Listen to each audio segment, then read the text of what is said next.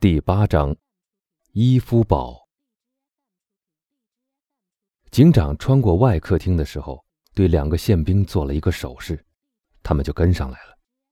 一个站在唐泰斯的右边，一个站在他的左边。一扇通向院子的门已经打开了，他们穿过了条长长的、阴森森的走廊。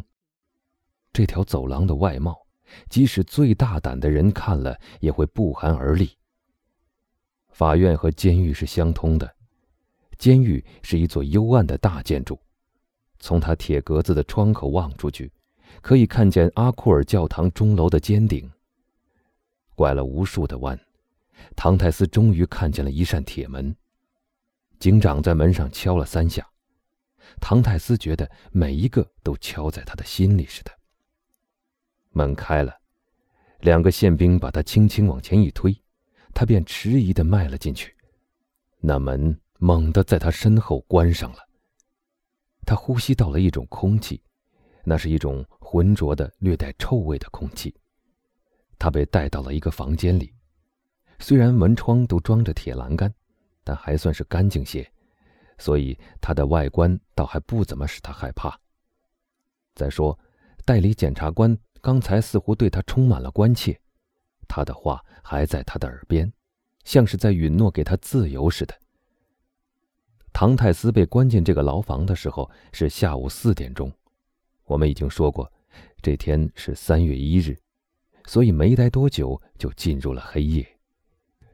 幽暗使他的听觉变得敏锐了起来，没有一个微弱声音传进这个房间，他就赶快站起来到门边，都认为是来释放他的。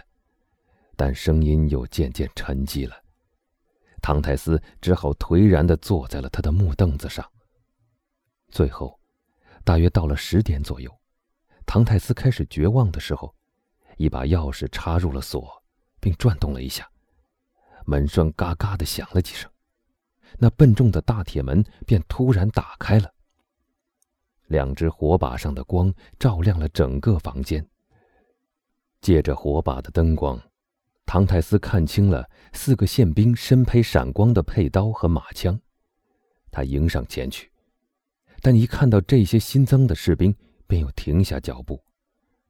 “你们是来接我的吗？”他问。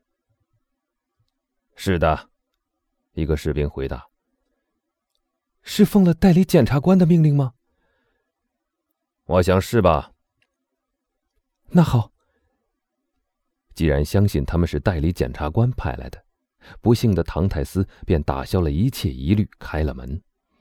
他镇定的迈步向前走去，自动的走在了宪兵的中间。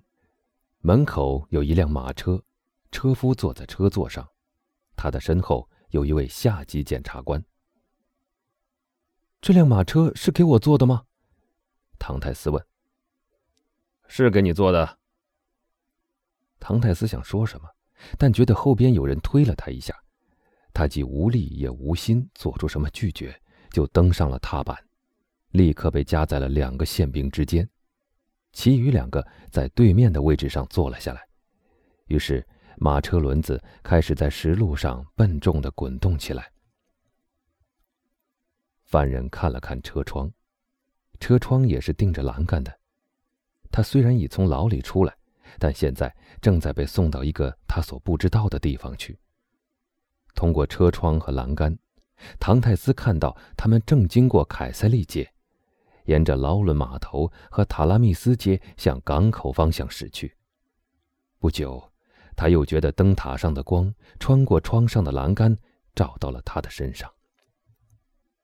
马车停了下来，那个警官下了车，向卫兵室走去。不久。里面出来了十几个卫兵，排起队来，借着码头的灯光，唐泰斯看到了他们的毛瑟枪在闪光。难道他们是为了我吗？他想。警官打开车门，他虽然什么也没说，但唐泰斯的疑问已经得到了答复，因为他看见了两排士兵夹道排成了一条甬道，从马车直排到码头。坐在他对面的两个宪兵先下来，然后命令他下了车。左右两边的宪兵跟在他的后面，他们向一艘小船走去。那艘小船是一个海关官员的，用一条铁链拴在码头旁边。士兵们都带着一种惊奇的神色看着唐泰斯。刹那间，他已经被士兵们夹持着坐在船尾。警官刚坐在船头，船只一高就被撑离了岸。四个健壮的桨手划着它，迅速的向皮龙方向驶去。船上喊了一声，封锁港口的铁链就垂了下来。转眼，他们已经到了港口外面。犯人一到大海上，最初是很高兴，他深深的吸了一口新鲜空气，空气是自由的，他感到了一种舒畅。但不久，他就叹了一口气，因为。他正在从瑞瑟夫酒家经过，这天早上他还在那儿，还是那样的快乐，而现在，从那敞开的窗子里传来了他人在跳舞、在欢笑、在喧哗的声音。唐泰斯双手合在胸前，仰面朝天祈祷起来。小船继续前进着，他们已经过了穆德峡，现在已经到了灯塔前面。正要绕过炮台，唐泰斯对这一条航线感到有些不理解。你们要把我带到哪里去？他问。待会儿你就知道了。但是，我们只是奉命，不得向你做任何解释。唐泰斯知道，去向奉命不得作答的下属提出问题是毫无意义的举动，也就沉默了。这时，他的脑子里冒出了一些奇怪的念头。他们所乘的这只小船是不能做长途航行的，港口外面又没有大帆船停泊在那里。他想，他们或许要在某个很偏僻的地方放他走。他没有被绑起来，他们也丝毫没有给他上手铐的意图，这似乎是个好兆头。而且，那位很仁慈的对待他的代理法官不是告诉过他？说是，要他不提到诺瓦蒂埃这个可怕的名字，他就什么也不说了，也不必害怕。代理法官不是还当着他的面把那封致命的信毁了吗？那攻击他唯一的证据也没有了。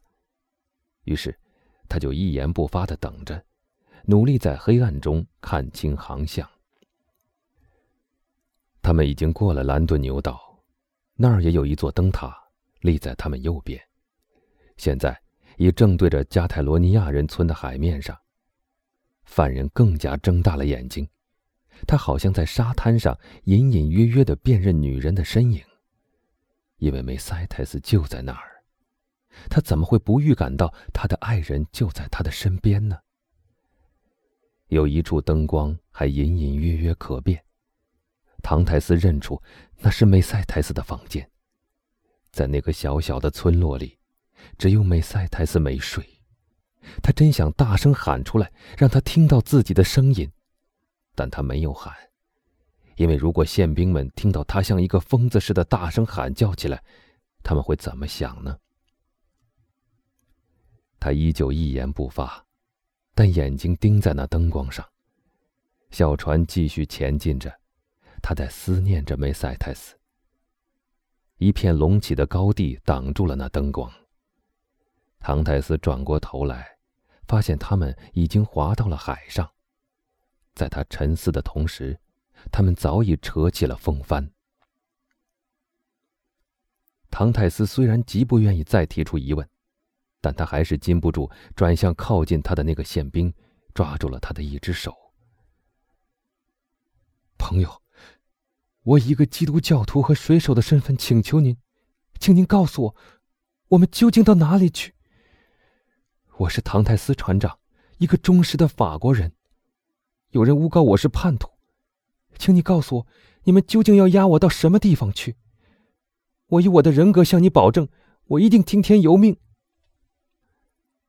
那宪兵迟疑不决的看着他的同伴，他的同伴长叹一声，像是说：“告诉他也无妨。”于是那宪兵回答说：“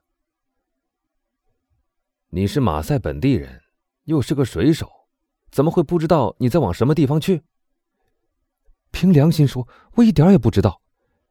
那是不可能的。我向你们发誓，的确如此。告诉我吧，我求你们了。但那命令怎么办呢？那命令并没有阻止你告诉我在十分钟前、半小时或一小时后我一定会知道的事呀。别让我闷在葫芦里了吧？你看，我把你当成了朋友，我又不想反抗逃走，而且我也做不出那样的事。我们究竟是到什么地方？除非你是瞎子，或是从来没出过马赛港，不然你一定会知道的。唐泰斯站起来向前望去，他看到了一百码远处，在黑森森的岩石上竖着的是伊夫堡。三百多年来，这座阴森森的监狱曾有过许多可怕的传说，所以当他出现在唐泰斯的眼前的时候，他就像一个死囚看见了断头台一样。伊夫堡，他喊道：“我们到那儿去干什么？”宪兵们只是笑了笑。我该不是被扣留在那儿吧？唐泰斯说：“那可是关重要的政治犯的地方，我没有犯罪。伊夫堡有法官吗？”那儿只有一个典狱长，一个卫队，一些囚卒和厚厚的墙。好了，别再装出一副吃惊的样子了，不然我真要觉得你在用嘲笑来报答我的好意了。那么。那么说，我也要被关在这里面？或许是吧，不过你这样紧紧的捏着我的手也无济于事啊。不经过任何手续了吧？一切手续已经办齐了。这么说，也不用考虑维尔夫先生所许的愿了吗？我们不知道维尔夫先生曾许过你什么愿。宪兵说：“我知道，我们是押你到伊夫监狱去。”哎，你想干什么？哎，快抓住他！宪兵那训练有素的眼睛只看见了急速移动，那正是唐太斯正跃身准备跃入海里的一瞬间。